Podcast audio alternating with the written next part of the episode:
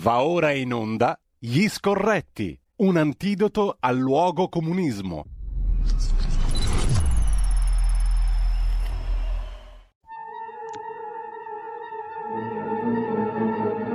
Eccoci qua, intanto abbiamo ascoltato terzo brano musicale di oggi, prima degli scorretti, I'm Bound for Canaan Land una grandissima cantante gospel, nasceva oggi, il 23 giugno del 1904, nel Mississippi, Willie Mayford Smith. Con questo eh, io do il benvenuto e il buongiorno a Carlo Cambi, che come tutti i mercoledì è con noi per la nostra fantastica rubrica Gli scorretti, sempre cercando di ragionare per la libertà, che è un ragionamento che credo sia più necessario che mai. Buongiorno Carlo. È caduta la linea Giulio, lo stiamo richiamando, pochi istanti. Lo richiamiamo al volo e poi vi dico subito il menù della giornata, mentre ci informa l'agenzia ANSA che Draghi ha detto che la fiducia sta tornando e la ripresa sarà sostenuta, ha detto il Presidente del Consiglio alla Camera dei Deputati le comunicazioni di Draghi in vista del prossimo Consiglio europeo. Poi segue, se si sta svolgendo adesso, il dibattito, verranno votate le risoluzioni, dopodiché Draghi terrà le sue comunicazioni al Senato nel pomeriggio. Sintesi estrema, la situazione economica europea e italiana è in forte miglioramento, ha detto Draghi. Secondo le proiezioni della Commissione europea, nel 21 e 22 l'Italia crescerà rispettivamente del 4,2% e del 4,4% come il resto dell'Unione europea. La ripresa sarà ancora più sostenuta di quanto previsto, la fiducia sta tornando. Il nostro obiettivo, ha detto ancora Draghi, è superare i tassi di crescita anemici che l'Italia registrava prima della pandemia.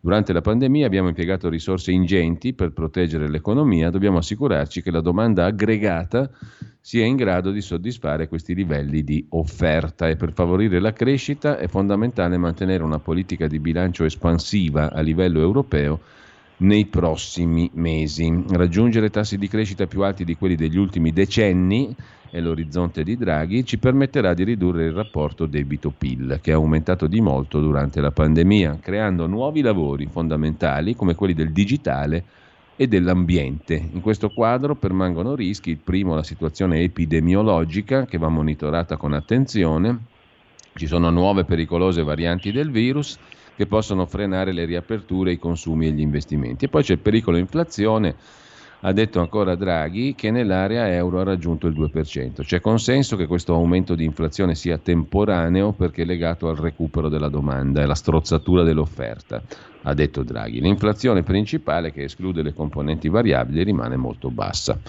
E poi l'ultima questione è il rischio della divergenza tra l'economia della zona euro e quella statunitense. Questo per estremi sommi capi, ciò che ha detto Draghi alla Camera stamani. Su questo io interpellerei subito Carlo Cambi che ho già presentato prima e che dovremmo avere recuperato in collegamento. Carlo, buongiorno innanzitutto. Ciao direttore, anzi Cardinal Cainarca. allora, abbiamo sentito l'omelia di Draghi per rimanere in argomento sull'economia. Che ne dici così a botta, a primo, a primo, impatto? E poi voglio citare, però anche l'ho fatto prima in rassegna stampa, cambio argomento completamente, ma il tuo interessantissimo pezzo di inchiesta sulla mafia pakistana oggi su Panorama, anche di quello mm-hmm. se facciamo in tempo parleremo. Sì, eh, ti chiedo subito a bruciapelo un commento sulle parole di Draghi così sommariamente riassunte. Allora, ehm, le parole di Draghi sono, come dire, eh, al tavolo di poche si chiamerebbe un buio. Il problema è che bisogna vedere se qualcuno poi fa vedo. Cioè tutto l'impianto del ragionamento di Draghi è fondato solo, esclusivamente su un dato. Se cresciamo più del, del, debito, del tasso di interesse del debito e riusciamo a mettere il piano in cascina, la situazione è sostenibile. Non so se hai notato, mm. nel corso del suo speech, diciamo del, del, del, della sì. chiacchierata che ha fatto, lui fa due riferimenti a due rischi. Primo, sì. rischio inflazione. Secondo, e la pandemia, il virus. Rischio pandemia, virus. Allora, atteso che in realtà lui si deve augurare che la pandemia non finisca. Perché vedi, c'è una contraddizione in quello che dice Draghi. Draghi dice, se la ripresa è forte e noi cresciamo fortemente, abbiamo condizioni di sviluppo, giusto? Questo è quello certo. che ha detto. Mm. Ma se la ripresa è forte e quindi si esce dall'emergenza, ci sono alcuni paesi, e parlo dell'Olanda, della Bundesbank, della Banca d'Austria, delle, ba- delle banche baltiche, che per prime diranno alla BCE, eh, ma se è finita l'emergenza finisce anche il programma straordinario. E se finisce il programma straordinario della BCE, so cavoli 600 nostri, soprattutto dell'Italia. Di, di debito che, che dobbiamo assolutamente, assolutamente, scusa un attimo, eh. Eccoci Carlo. Il bello della diretta, diceva Gianni Minà, ed è in effetti il bello della diretta. L'abbiamo perso Carlo o era un- una bippatura, diciamo così, atta eh, a- ad accrescere la suspense? Adesso lo chiediamo appena Carlo torna. Intanto al- dal 28 di giugno, cioè fra cinque giorni, via le mascherine all'aperto. Il ministro Speranza ha firmato, anche se mantiene alto l'allarme, come si suol dire, non dobbiamo considerare chiusa la partita. L'ordinanza prevede di indossare la mascherina solo quando non si può rispettare il distanziamento o si configurino assembramenti. Qui soccorrono le vignette del Corriere della Sera che abbiamo eh, citato ieri, quelle per i bambini dell'asilo, cioè per noi cittadini che ci hanno raffigurato quando si deve mettere la mascherina, quando non si deve mettere, quando c'è assembramento, quando non si rispetta il distanziamento e tutte queste belle cose.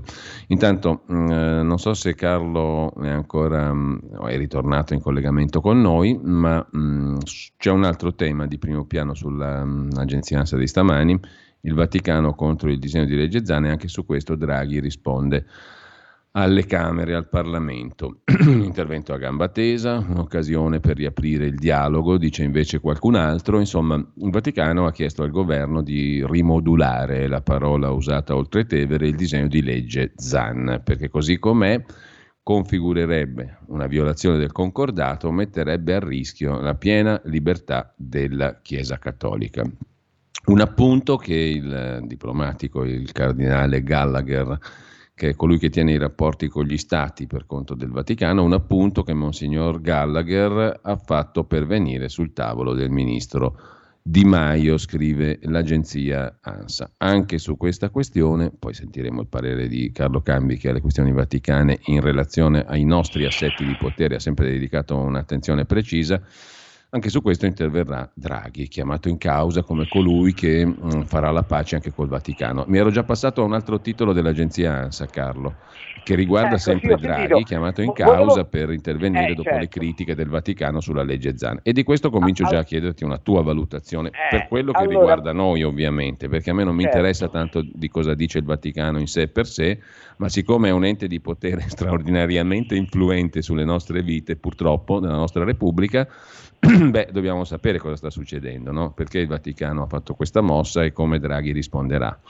Eh, intanto però torniamo al punto 1, quello dell'economia di cui stavamo parlando. Eh, volevo prima, no? finire quel ragionamento. E, e- ehm, scusami se, se, se è stata la linea, ma No, avevo delle chiamate. Allora, il, eh, punto è, eh, se eh, c'è questa contraddizione, Draghi dice, se facciamo crescita siamo a posto, ok?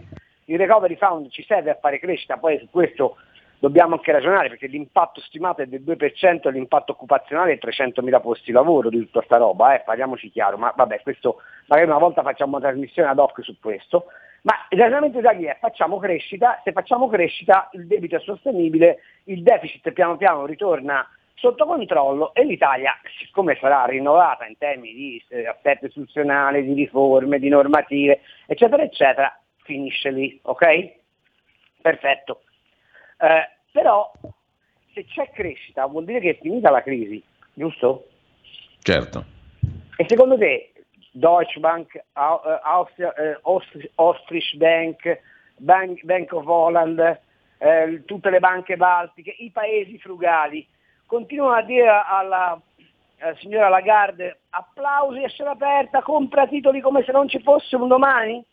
In più, certo che no. Con un quadro internazionale di possibile inflazione che si accende per il costo delle materie prime. Stama- stamattina Draghi ha detto una piccola bugia.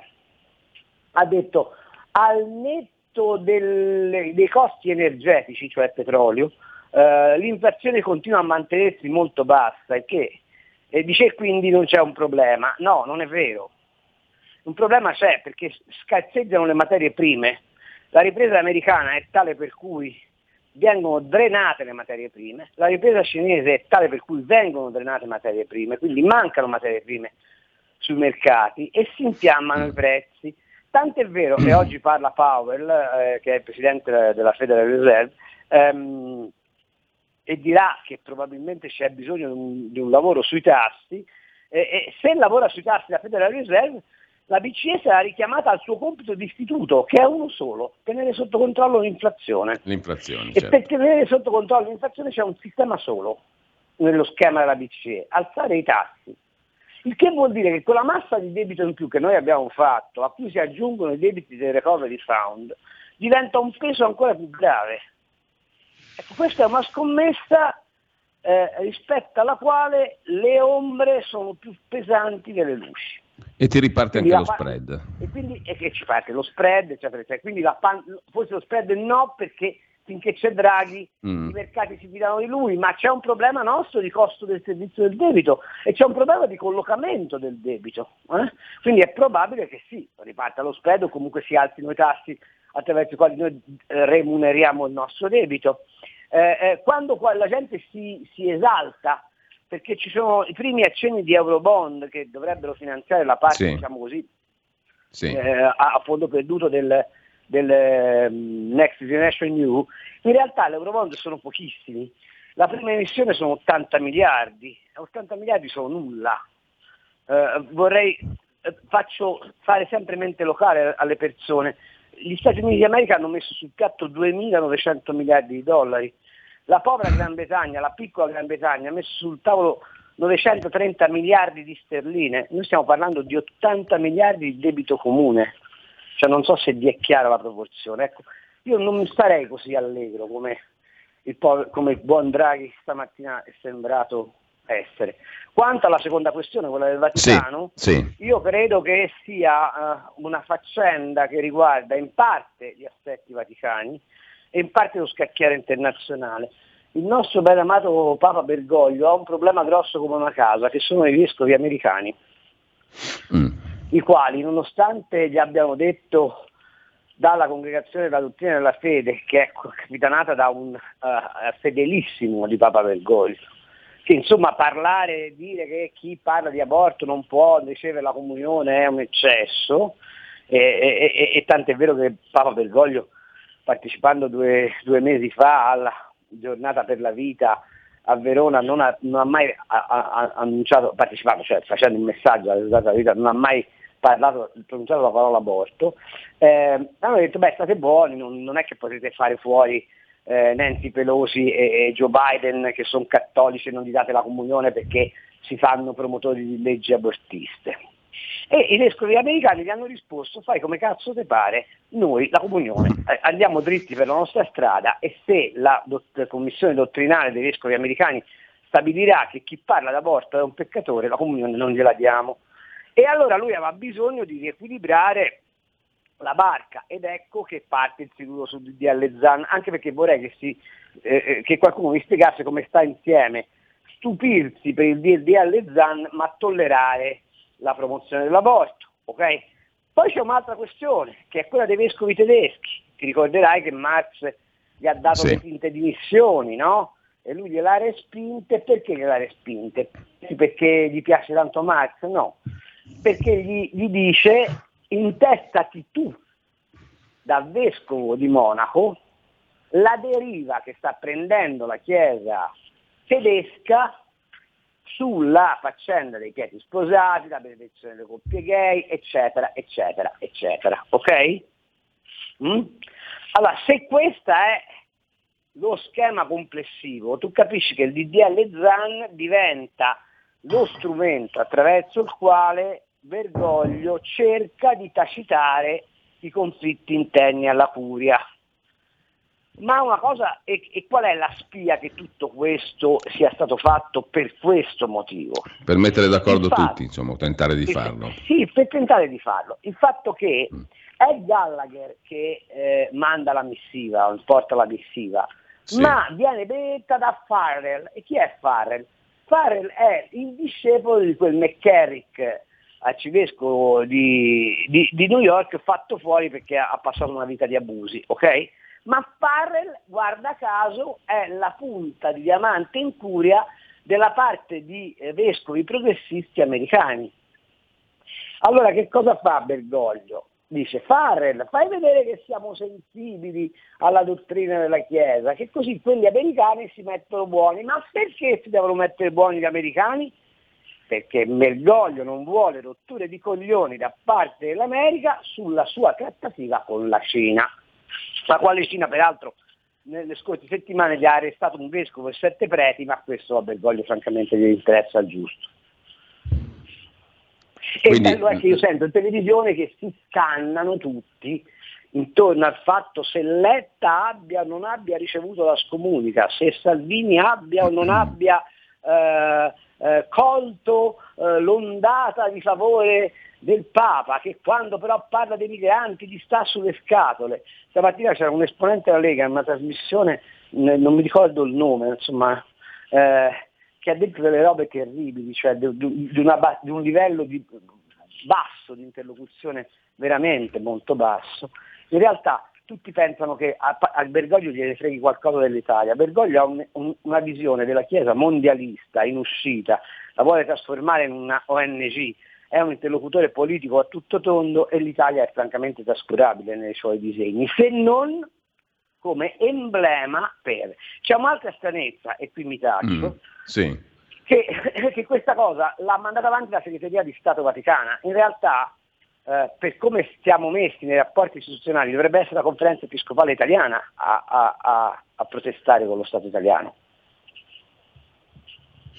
Bene, chiaro anche questo punto, Carlo, ne abbiamo tanti da toccare, per cui io passo a un altro argomento, poi mh, eventualmente sentiamo anche mh, coloro che ci stanno seguendo e vogliono telefonare più tardi, tra certo. qualche minuto, allo 02 66 20 35 29. Nel frattempo chiedo alla regia anche di girarci i Whatsapp al 346 64 27 756. La regia, la regia, la regia incarnata da Giulio Cesare. No, questa mattina non è Giulio Cesare, è Roberto, Roberto Colombo. Chi è? Che salutiamo in ah, regia. Roberto. Ciao eh, Roberto, un abbraccio, sei bravissimo. Allora, intanto um, eh, l'altro tema di cui um, vogliamo parlare stamani, ne prendo spunto perché eh, ho citato prima anche in rassegna stampa la mafia, la mafia della mezzaluna il mm. titolo del tuo mm, pezzo oggi su Panorama, che parla sì della scomparsa della diciottenne eh, Samana Bass, ma eh, che recupera anche la memoria di un'altra storia, quella di Azkari Az, 19 anni, cittadina italiana, viveva a Recanati, morta il 25 febbraio del 2018 perché il padre pakistano l'ha violentata, massacrata di botte, abbandonata sulla strada e si è augurato che qualcuno la investisse e così è accaduto. Di lei non si ricorda più nessuno e tu nel tuo pezzo parti proprio da lì per parlare di un altro fenomeno, quello di una comunità chiusa, quella pakistana, mh, mm, e di una criminalità che si è affermata anche nello spaccio di droga. Tant'è vero che il panorama parla di, appunto di mafia eh, nel titolo, no? la mafia della mezzaluna. Eh, c'è una telefonata, mi dicono dalla regia, da, quindi la passiamo subito e poi affrontiamo questo capitolo. Al di là dei calciatori inginocchiati o meno, il tuo pezzo è più di sostanza, diciamo, su una questione seria. Sentiamo chi è in attesa, pronto? Sì, pronto, buongiorno, sono Fabrizio di Sabio Chiese, buona Padagna. Buongiorno. Eh, un saluto Prego. a voi. Allora, io sulla questione del recovery fund, di tutti questi soldi che devono arrivare in Italia e poi dall'approvazione con dei voti massimi che ha dato l'Europa ai nostri piani di spesa. Sinceramente sono molto scettico, prima di tutto perché quando ho sentito che Franceschini era molto contento di poter spendere 330 milioni di euro solamente a Cinecittà per rilanciare le produzioni cinematografiche e televisive italiane mi sono venuti i brividi perché una delle cose importanti quando si fa mercato e si vende un prodotto è la qualità del prodotto. A me non interessa se tu vai a investire i soldi in qualcosa che poi sarà vendibile, però i nostri prodotti cinematografici e comunque mediatici italiani non vengono riconosciuti molto nel mondo e mi sa che anche qui saranno soldi buttati al vento Poi un'altra considerazione veloce in campo tecnologico e economico, la questione della politica green. Io voglio sapere se è una questione di detrazioni fiscali e aiuti alle imprese private nel cercare di approvvigionarsi in modo diverso delle materie prime e comunque di fare una politica ambientalista o se sono soldi buttati veramente dalla finestra di nuovo, magari in progetti che non valgono niente. Io ho paura che questi soldi, quando ci metteranno sulle mani i politici, andranno tutti in fumo, perché o si danno ai privati o si mettono nell'economia vera o altrimenti saranno altri soldi, altre tasse da pagare di nuovo. Io la vedo molto male perché i piani non sono dettagliati. Vi saluto. Ciao. Allora, Oggi sul Sole 24 Ore, Carlo, c'era una pagina dedicata all'utilizzo dell'anticipo dei primi 15 miliardi che dovrebbero arrivare entro il 2021 e non ci ho capito nulla, diciamo, sono in soldoni. Però c'è un'altra telefonata e poi la parola a Carlo Cambi. Pronto? Pronto, ciao Giulio. Buongiorno. Ciao. Eh, abbiamo capito, dai, col Green Pass metteremo anche la sua fotografia, quella di Draghi, nel nostro portafoglio. E volevo dire una cosa, io mi inginocchio davanti al Vaticano per essere finalmente intervenuto. Forse sarà una delle prime catene che si riuscirà a spezzare per conservare la nostra libertà di pensiero. Poi ci sarà tutto il contorno, come dice Carlo, ma per me è una grande mossa. Andassero tutti a protestare davanti al Vaticano ora. Ciao, buongiorno e ciao a Carletto. Allora, Bella. ti aggiungo, grazie anche a te, ti aggiungo una, un messaggio Carlo, Draghi è lontano, scrive un ascoltatore via Whatsapp da, dal mondo reale. Come fa a pensare a un aumento del PIL con quei numeri, 4,4% eccetera, se da dieci anni almeno il numero delle imprese aperte e degli occupati è in calo, uccise da rigore, politiche fiscali, folli e ora pandemia. Scenda sulla terra, smetta di frequentare i salotti. Carlo.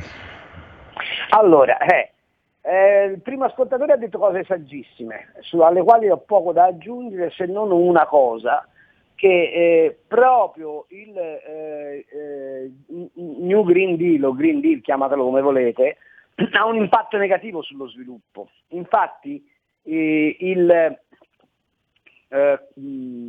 l'ammontare di incidenza sul PIL che noi calcoliamo tiene conto del fattore negativo dell'ingresso delle politiche verdi, che significano eh, mh, banalmente soppressione di posti di lavoro e soppressione di mh, settori economici. Quindi era giusto creare un'agenzia alloca- per l'allocazione dei fondi e la validazione dei progetti, ma credo che lì prima o poi ci arriveremo perché altrimenti i famosi 115 impegni che il governo si è preso da qui alla fine dell'anno per poter spendere gli anticipi che arriveranno sul eh, Next Generation New vanno a, a farsi benedire. Secondo ascoltatore, il secondo ascoltatore dice una cosa vera, per quel che riguarda i tassi di crescita, gli faccio semplicemente notare che noi nel 2010 abbiamo perso il 9,8% del PIL quindi una crescita del 4,2 più 4,8 significa che non recuperiamo neppure a fine 2022 i livelli del 2019 il che non è una crescita impetuosa, è semplicemente un recupero con qualche decimale in meno di PIL eh, in, ehm, in, due anni rispetto al gap che abbiamo maturato con la pandemia, tanto per fare una botta di conti ci mancheranno, se questi sono i tassi di crescita che auspica Draghi, ma che sono possibili esclusivamente perché stiamo recuperando ciò che già avevamo, comunque alla fine del 2022 ci mancheranno a occhio e croce circa 35 miliardi di ricchezza nazionale rispetto al livello del 2019. Eh, 35 miliardi che non saranno compensati dall'arrivo del New Generation EU perché già è scontato eh, quella contribuzione che quei, fo- fan, eh, quei fo- soldi fanno nel, nel promuovere quel tasso di crescita ipotizzato da Draghi.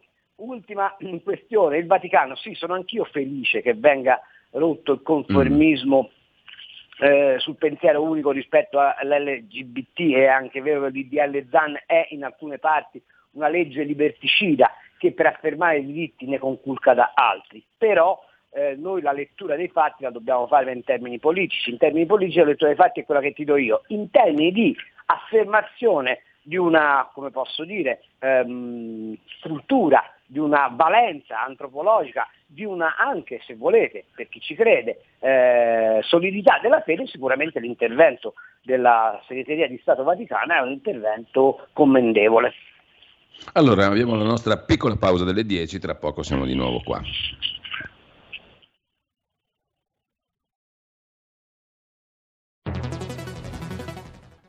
Il futuro appartiene a chi fa squadra. Le radio italiane si uniscono per giocare la partita da protagoniste. Nasce l'app Radio Player Italia. 140 stazioni in una sola rete. Scegli la tua preferita e ascolta il suono perfetto del digitale. Gratis, senza registrazione, senza interruzioni, compatibile con tutti i device. Le notizie, la compagnia, la musica scelta da chi la ama, la conosce e la vive. Scarica Radio Player Italia. Il futuro batte con la radio nel cuore. Anche RPL è disponibile su Radio Player Italia.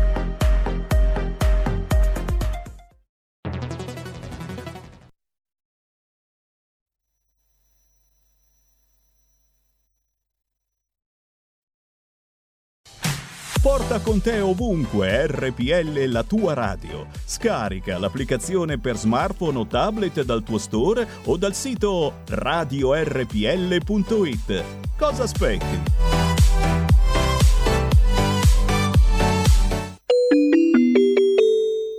Due per mille alla Lega. Sostieni la Lega con la tua firma. Scrivi il codice D43 sulla tua dichiarazione dei redditi.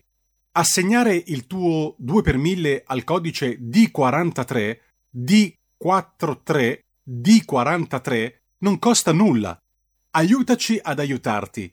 Il tuo supporto è prezioso. Ricorda, D43 per il tuo 2 per 1000 alla Lega di Salvini.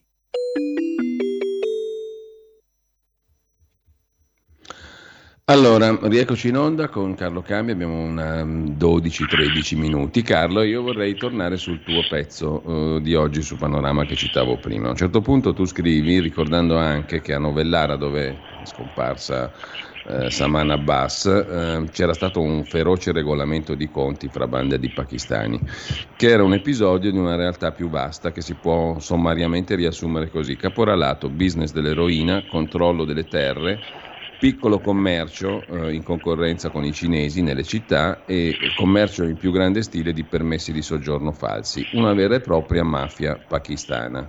Sta in questi termini la questione, non solo nelle terre di Reggio Emilia? Assolutamente sì. Eh, tenete presente che a Caltanissetta un ragazzo pakistano che difendeva i braccianti agricoli sfruttati da altri pakistani è stato ammazzato eh, c'è un dossier molto corposo delle direzioni distrettuali antimafia sulle comunità pakistane, ma non si capisce perché non se ne parla mai. Eh, faccio osservare un'altra cosa, a, a, quella ragazza di Porto Recanati ammazzata dal padre è, fa parte di una comunità pakistana che ha nell'hotel house di Porto Recanati un centro mm. di spaccio dove soltanto in due operazioni sono stati sequestrati alcuni quintali di eroina non stiamo parlando di, di spicci.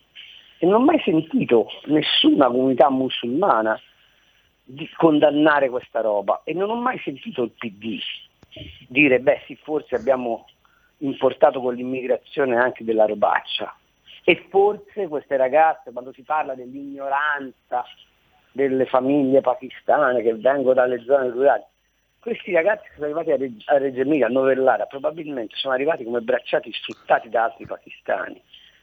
È, è, è una comunità dove la violenza è all'ordine del giorno. E poi sento parlare di accoglienza, di, di, di, di integrazione. L'integrazione la stanno facendo le, le, i reparti di narcotici della polizia e dei carabinieri che li mettono in galera salvo poi liberarli, eh? ma questo è un altro di noi. Ecco Carlo, c'è la mafia anche all'origine, no? anche alla Ore a Karachi, sì, dai punti certo. di partenza, perché sì, è un traffico organizzato questo, però se ne parla molto fosse, poco in relazione alla vorrei, comunità pakistana. Fosse, a Karachi stanno facendo delle robe in, incredibili, cioè a Karachi stanno assetando la popolazione, quelli della mafia di Karachi, e, e reclutano le, le, le, le, ragazze pakistane, che, quelle che vengono ripudiate dalle famiglie, vengono imbarcate e portate a fare le troie in giro per l'Europa. Di questo non ne parla nessuno. No, e poi c'è non l'accordo sull'eroina perché. di cui tu racconti. I pakistani la esatto. importano, esatto. i nigeriani la spacciano e la le mafie italiane incassano, so, sovraintendono. Dare, la re, sovraintendono si fanno dare la rende di posizione. Questo è, è, è il cartello. Ma la domanda è, ma come ti spieghi che una città piccola come Macerata eh, abbia mille passa pakistani, arrivati tutti qui, addirittura con i bigliettini in tasca su dove si dovevano rivolgere per il permesso di soggiorno. Cioè, eh, di queste cose qua qualcuno se ne vuole occupare sì o no? O continuiamo a fare fiumi di trasmissioni sulla povera Saman? Certo, Saman è una vittima, ma una vittima di sistema. E quando ci chiedono a noi, italiani, se abbiamo una parte di responsabilità in quella morte, sì, ce l'abbiamo. La parte di responsabilità è nel fatto che ci siamo fatti permeare con la scusa dell'integrazione e dell'accoglienza da quel tipo di criminalità. La, su, sulla quale credo che ci sia un, un'attenzione e una conoscenza da parte delle forze di polizia, ma un dibattito bene, pubblico e politico penso che è nullo. Assolutamente in, penso che è nullo. Se leggi bene il mio pezzo, alla fine c'è il rapporto del Ministero dell'Interno che la nostra ministra Lamorgese conosce benissimo, in cui è scritto che la comunità pakistana è quella che lavora di meno, si integra di meno, ha il più basso livello di istruzione, che ha il 60% delle femmine pakistane che non, sanno, eh, che non vanno a scuola e non sanno parlare l'italiano, che non conosce le leggi italiane e nonostante tutto questo noi stiamo ragionando di come accoglierli, di come integrarli, di, di che cosa fare? Ma ti rendi conto dell'esercizio di retorica e di bugie che c'è su questa roba? È incredibile. Ecco perché ho coniato uno slogan, contribuisci a RPL se vuoi salvarti la pelle. Beh, lo slogan non è male, Carlo. Abbiamo pochi minuti, io per, però non voglio evitare di toccare alcuni argomenti dei quali ci eravamo proposti di parlare qua. stamani. E te ne, te ne, elenco qualcuno velocemente, poi ti lascio a te il compito in mano della sintesi in pochi minuti. Allora, mh, mm, lo stato di salute della composita maggioranza. Chi sta meglio, chi sta peggio fra il PD, le primarie del PD, il PD in imbarazzo su una serie di questioni e il centrodestra, le prese tra partito unico, difficoltà a trovare il candidato a Milano e a fare la quadra e ehm, dall'altra parte le, la lezione che ci viene dalle elezioni in Francia. Che cosa ci insegnano le elezioni in Francia oltre al macroscopico dato della disaffezione del non voto, due terzi? C'è poi il ruolo di Mattarella che andrebbe chiarito in vista del semestre bianco. Così abbiamo messo tutto sul piatto per quanto riguarda il menù della trasmissione di oggi. Provo a dare una risposta sintetica e onnicomprensiva, anche se è complicato. Allora, il PD secondo me sta alla frutta, eh, lo dimostra il fatto che non, non ha una, uno straccio di idea di paese, non, non mette in campo un'idea, mh, mm, mette in campo soltanto delle cose che servono a fare titoli sui giornali. Eh, tra l'altro mi pare che dentro il governo Draghi eh, conti relativamente poco, anche Orlando ha provato a fare queste battute queste uscite sul lavoro ma è stato immediatamente zittito, quindi non... Il centrodestra è, è, è, veramente una, come posso dire, in preda ad una sindrome di Tafazzi eh, che lo sta dilaniando, questi si danno martellate sui coglioni tutti i giorni, a parte alcuni esponenti che mandano in giro che farebbero meglio a, a, a tenere nei sottoscala, ma a parte questo ehm, non si capisce perché non si debba avvertire che nel paese c'è un sentiment comune, che è quello di fare piazza pulita del Ciarpane che ci ha governato senza consenso popolare dal 2011 ad oggi e di avere una piattaforma programmatica comune rispetto alla quale eh, eh, eh, far emergere un'idea di paese.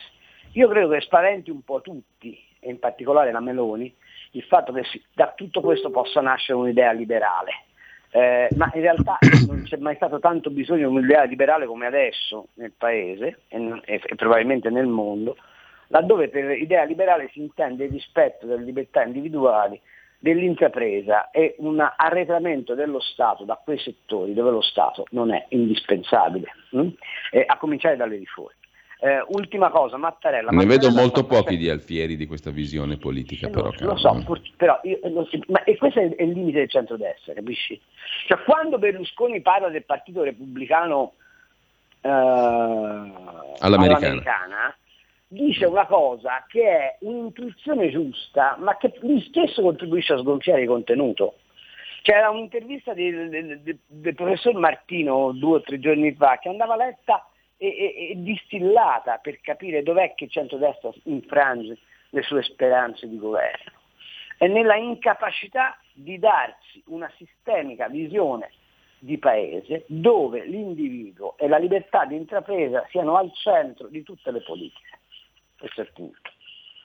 La Lega con Giorgetti, andata al governo, avrebbe questa opportunità anche di superare il populismo della Meloni che onestamente ultimamente sta facendo delle cose poco comprensibili.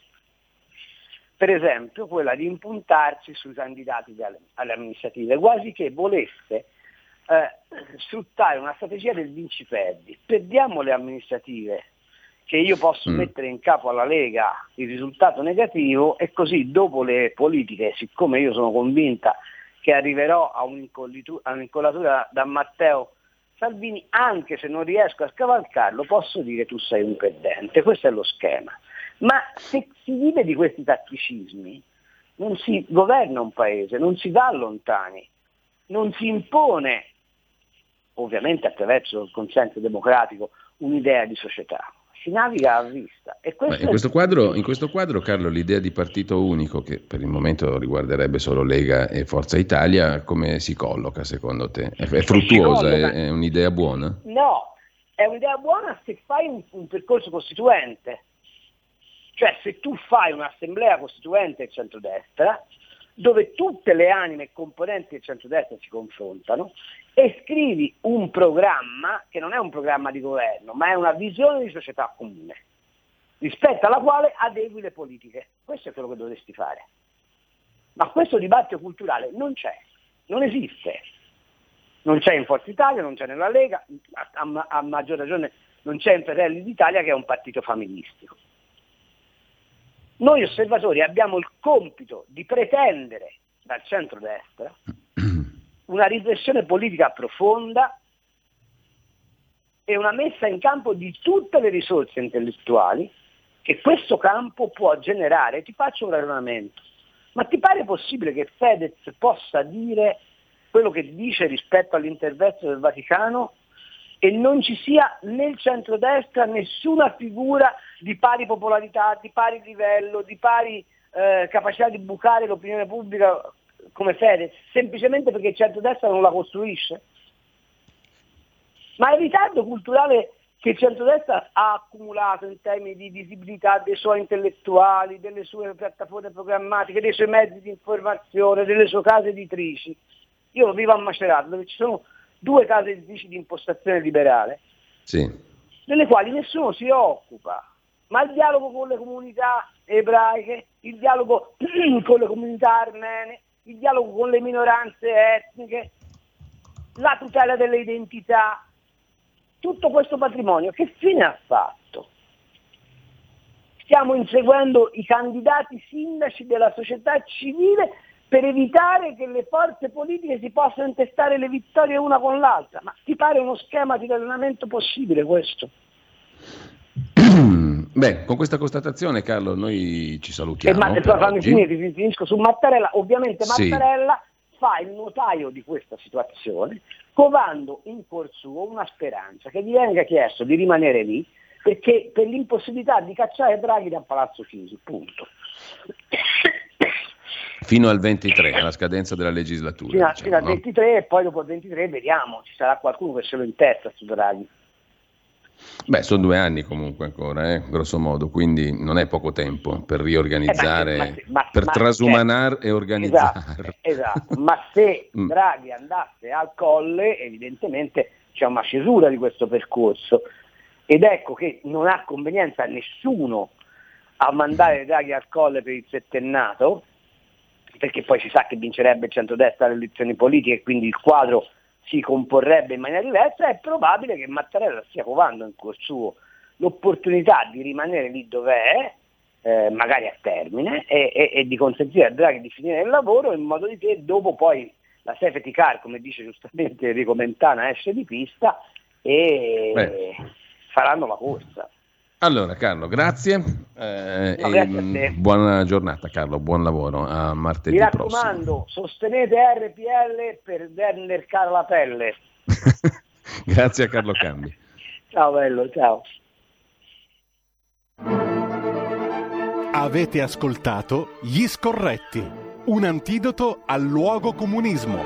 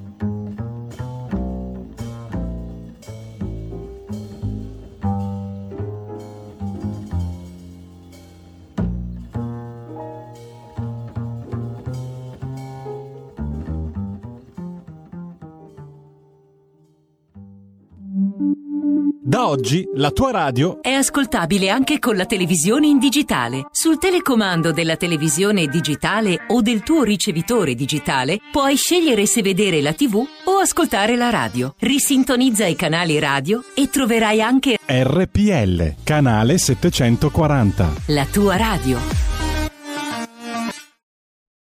Va ora in onda dopo la rassegna stampa. Le note a margine politicamente scorrette di Daniele Capezzone.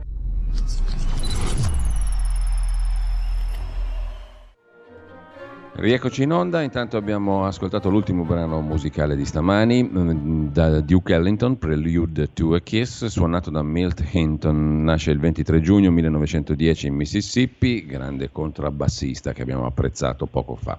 Buongiorno e bentrovato a Daniele Capezzone che è in collegamento telefonico con noi. Buongiorno Daniele, come va? Molto bene, e tu? Bene, bene. E andiamo subito nel vivo degli argomenti di oggi. Tra l'altro, eh, notizia ANSA ha ritrovato vivo Nicola, il bambino scomparso ieri nel Mugello, mh, mm, ah, in un casolare sull'Appennino. È l'apertura dell'agenzia ANSA in questo momento.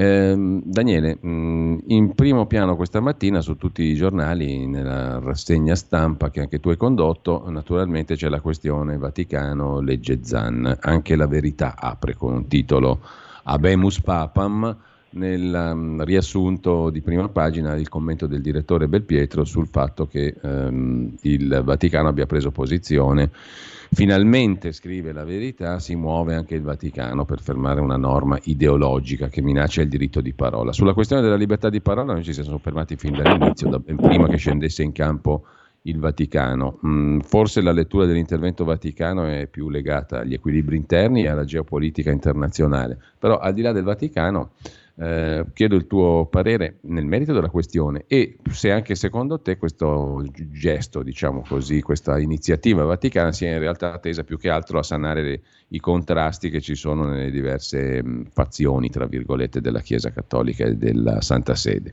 Come la vedi tu? Guarda, questo è un interrogativo naturalmente acuto e profondo a cui però non so rispondere. Mm. Ho letto sui giornali di oggi molte valutazioni, speculazioni, ipotesi sulla divisione all'interno della curia, eccetera. Quello che credo di, che credo di sapere sono due cose. La prima è che bastava essere liberali diciamo, per criticare l'articolo 4 della legge e non solo l'articolo 4 come tu ed io abbiamo fatto diciamo, in epoca non sospetta. La seconda cosa è che è abbastanza comico chi da sinistra eh, ha per anni inneggiato a Papa Francesco, ai migranti, ascoltate Papa Francesco, eccetera, quindi quasi volendolo come un legislatore diciamo, esterno, salvo ieri gridare contro l'ingerenza. E allora come funziona? Eh, quando il contenuto dell'ingerenza è gradito, viva Papa Francesco, quando il contenuto è sgradito al proprio schieramento politico eh, non va bene. Eh, diciamo così, alcuni diciamo, non hanno proprio il dono né della coerenza né dello spirito liberale, mi pare. A proposito di libertà e di espressione, la sentenza della Corte Costituzionale che ha reputato incostituzionale dal lontano 48 a oggi l'articolo 13 della legge sulla stampa del 1948, giusto appunto col carcere per i giornalisti. In realtà il carcere non è stato eliminato perché in casi gravi, tra virgolette, e comunque da stabilire da parte del giudice, il carcere è mantenuto. Allora ha ragione Luca Fazzo sul giornale che dice così o ha ragione gli altri felpati commentatori che dicono che la Corte Costituzionale ha cancellato il carcere per i giornalisti. Sembra un dibattito da Turchia, ma i casi Belpietro e Sallusti dicono che non è proprio roba da Erdogan, è roba nostra ma non c'è il minimo dubbio. Ehm, allora, io devo dire che mh, ho una posizione un po' diversa rispetto a quella diciamo, dei due maggiori contendenti, no? cioè lo schieramento grosso che dice no, eh, nel mondo giornalistico eh, tutte queste norme mm. vanno spazzate via, eh, un altro schieramento che, che invece diciamo, più minoritario che difende queste norme. Eh, io confesso, comincerei con lo spazzare via altre norme relative al giornalismo in Italia, e cioè l'ordine dei giornalisti e tutto l'apparato diciamo così, eh, eh, che viene dal periodo corporativo e fascista. Quanto invece alle norme su identità, immagine, onore, reputazione, io continuo a ritenere che eh, esse abbiano un significato, perché se io ledo la tua reputazione in modo devastante, eccetera, eh, questo non può passare in cavalleria. Semmai il punto è la loro applicazione giurisprudenziale, a mio avviso, che non può essere né diciamo, punitiva in modo eccessivo nei confronti del giornalista, né eh, ritardata in modo eh, abnorme e tale quindi da vanificare eh, eh dire, la, pot- la potenzialità risarcitoria nei confronti della persona diffamata. Io confesso, ripeto, vado contromano in autostrada, ma mi preoccupo più della interpretazione giurisprudenziale di queste norme che non diciamo, del loro testo in sé per sé. Che alla fine poi è quello che rimane anche in tema di carcere, no? perché sarà pur sempre un giudice così, a stabilire se è grave è o meno eh, ciò che il giornalista ha compiuto è tale da legittimare la carcerazione. Sarà sempre il giudice a deciderlo, questo è il punto. Eh, siamo sempre al famoso articolo 4, vedi come la legge Zan è più grande della legge Zan. Eh, appunto. Eh, altro tema, primo piano, io oggi ho letto il Sole 24 ore, pagina 2, cercando di capire cosa succede degli anticipi dei famosi fondi legati al PNRR, al nostro piano di sviluppo, i fondi europei, arrivano i primi soldi, ci ho capito nulla. Tu hai capito qualcosa? Su no. come verranno spesi questi soldi fra green, eh, burocrazia, inclusione e verrebbe da dire una brutta parola, ma non la dico. Insomma, e, mh, mm, cose varie. Eh, ma eh, guarda, l'unica Io non ci ho capito niente, capito, Daniele. No, l'unica cosa che io ho capito e che naturalmente il grosso dei media si guarda bene da riportare perché tutta la magia svanirebbe, diciamo, è come quando un papà rivela al bimbo che Babbo Natale non esiste, è il momento di disperazione. Eh, la cosa chiara è che se tu prendi tutto il mucchio di denaro che ipoteticamente dovrebbe giungere all'Italia, però poi levi tutto il mucchio di denaro che va restituito e tutto il mucchio di denaro che noi dobbiamo pagare in contributi comunitari, restano netti 40 miliardi spalmati su 6-7 anni, cioè praticamente un caffè rispetto al bilancio dello Stato e un caffè che va versato nel rispetto delle indicazioni e dei parametri europei. Ora, come uno possa pensare che possa esserci un balzo in avanti dell'economia grazie a questo, a me francamente sfugge. Quindi anche le parole di Draghi stamattina alla Camera forse sono un pochino troppo ottimiste, no? Mm, ripresa, sviluppo sostenuto, eccetera, ha detto Draghi. Come lo vedi? io continuo a ritenere, per carità, con rispetto verso tutti e quindi a maggior ragione mm. verso Draghi, che per carità alcune opere infrastrutturali, se verranno, fa- se verranno fatte, saranno benvenute, eccetera, eccetera, recovery o non recovery, ma a mio avviso la ripresa sarà vibrante e sostenuta e vera ehm, se sarà corroborata da interventi sul settore privato nella direzione dell'alleggerimento fiscale e regolatorio. Daniele, mm, a proposito di Draghi, io voglio sottoporti e chiedere la tua valutazione, eh, una, una, mia opinione, una mia impressione. Facendo la rassegna stampa tutti i giorni, come fai anche tu, eh, abbiamo sì il quadro della giornata, ma anche probabilmente ci viene ogni, ogni tanto da pensare anche in maniera prospettica no? a ciò che potrebbe accadere che si sta delineando. Allora, a me pare e ti sottopongo questa valutazione.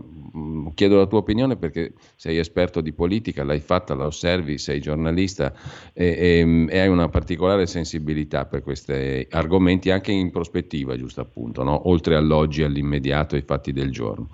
A me pare che la situazione politica, quella del governo Draghi, di questa larghissima maggioranza, che non è per niente paragonabile alla maggioranza di Mario Monti di dieci anni fa, no? giù di lì, sono due cose completamente diverse. Certo eh, credo che Draghi sia assolutamente colui che ha veramente commissariato la politica. Quando si levavano le grida all'epoca di Mario Monti, Forse Mario Monti era più ruvido, più spigoloso, meno simpatico. Draghi con l'età ha anche acquisito un, un grado di amabilità indubitabile, credo, no? Rassicura di più, piace di più, non è così algido come Mario Monti e certo. così matematicamente una espressione dei cosiddetti poteri forti. Sembra più soft Mario Draghi, però in realtà ha commissariato l'intero quadro politico.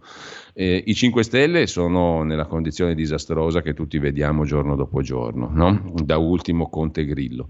Il centro-sinistra non mi pare che goda di salute straordinaria, il centro-destra ha i suoi bei problemi, ma su tutto c'è una questione sulla quale mi piacerebbe riflettere con te e sentire la tua opinione, quella appunto del commissariamento della politica. E qui l'occhio mi cade sulle elezioni francesi, dove c'è stata una proporzione diciamo, un, un, una quantità di elettori che non sono andati a votare straordinaria esorbitante, due terzi degli, degli elettori non sono andati a votare.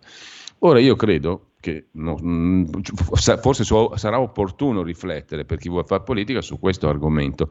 Non rischiamo anche noi una disaffezione completa, ma determinata da una considerazione di fatto, perché la politica qui è scomparsa, sta scomparendo. A me sembra che questi attori politici sulla nostra scena siano dei personaggi in cerca d'autore, per uh, utilizzare una metafora pirandelliana abusata, cioè si agitano, si agitano moltissimo ma non contano realmente nulla o poco più che nulla. E infatti si stanno perdendo in questioni marginali. Io faccio le scarpe a te il candidato mio non mi piace ti metto il tuo ti faccio mettere la faccia a te perché così poi ti rimprovero di aver perso. Eh, lo statuto lo faccio a mia, a mia immagine e somiglianza piuttosto che alla tua ma in realtà chi decide poi sta da un'altra parte. Non so se la mia lettura eh, mi, ti ho preso troppo tempo Daniele ma No, no, Volevo la tua opinione rischio, su questo aspetto, in rischio... prospettiva proprio, eh, guardando al domani, perché adesso stanno maturando le condizioni per il domani. Quindi cronaca sì, ma anche uno sguardo in là magari. Guarda, quello che tu dici è purtroppo una fotografia, impietosa, amara, ma è una fotografia. Il rischio diciamo, di un dibattito politico ridotto ad asilo Mariuccia eh, su cose piccole e non decisive c'è. Diciamo che esistono due fenomeni che vanno insieme. Da un lato l'avanzare, il guadagnare spazio dei momenti di dire, gestione ademocratica del potere, con l'alfa privativo davanti, intendo dire, no? perché una volta sì. il vincolo esterno europeo, una volta sono i tecnici in Italia, una volta sono le autority, una volta sono istanze perché ce lo chiede questo, ce lo chiede quello, e insomma i momenti in cui il Kratos, il potere è separato dal demos aumenta.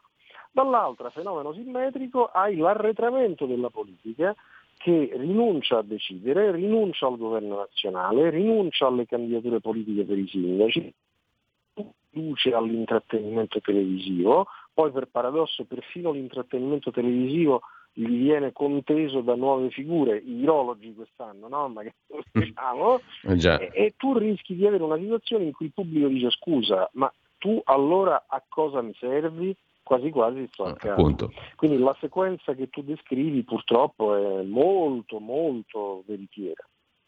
Beh, il fatto che tu la condivida non mi rassicura per niente come cittadino. Mm. Comunque, eh, ci salutiamo qua per questioni di tempo. Daniele, io ti ringrazio come al solito. Ci sentiamo domani. Buona giornata, buon lavoro. Grazie a Daniele un Capezzone. Abbraccio, domani, direttore. E un saluto a tutti. Buona prosecuzione di ascolto su RPL.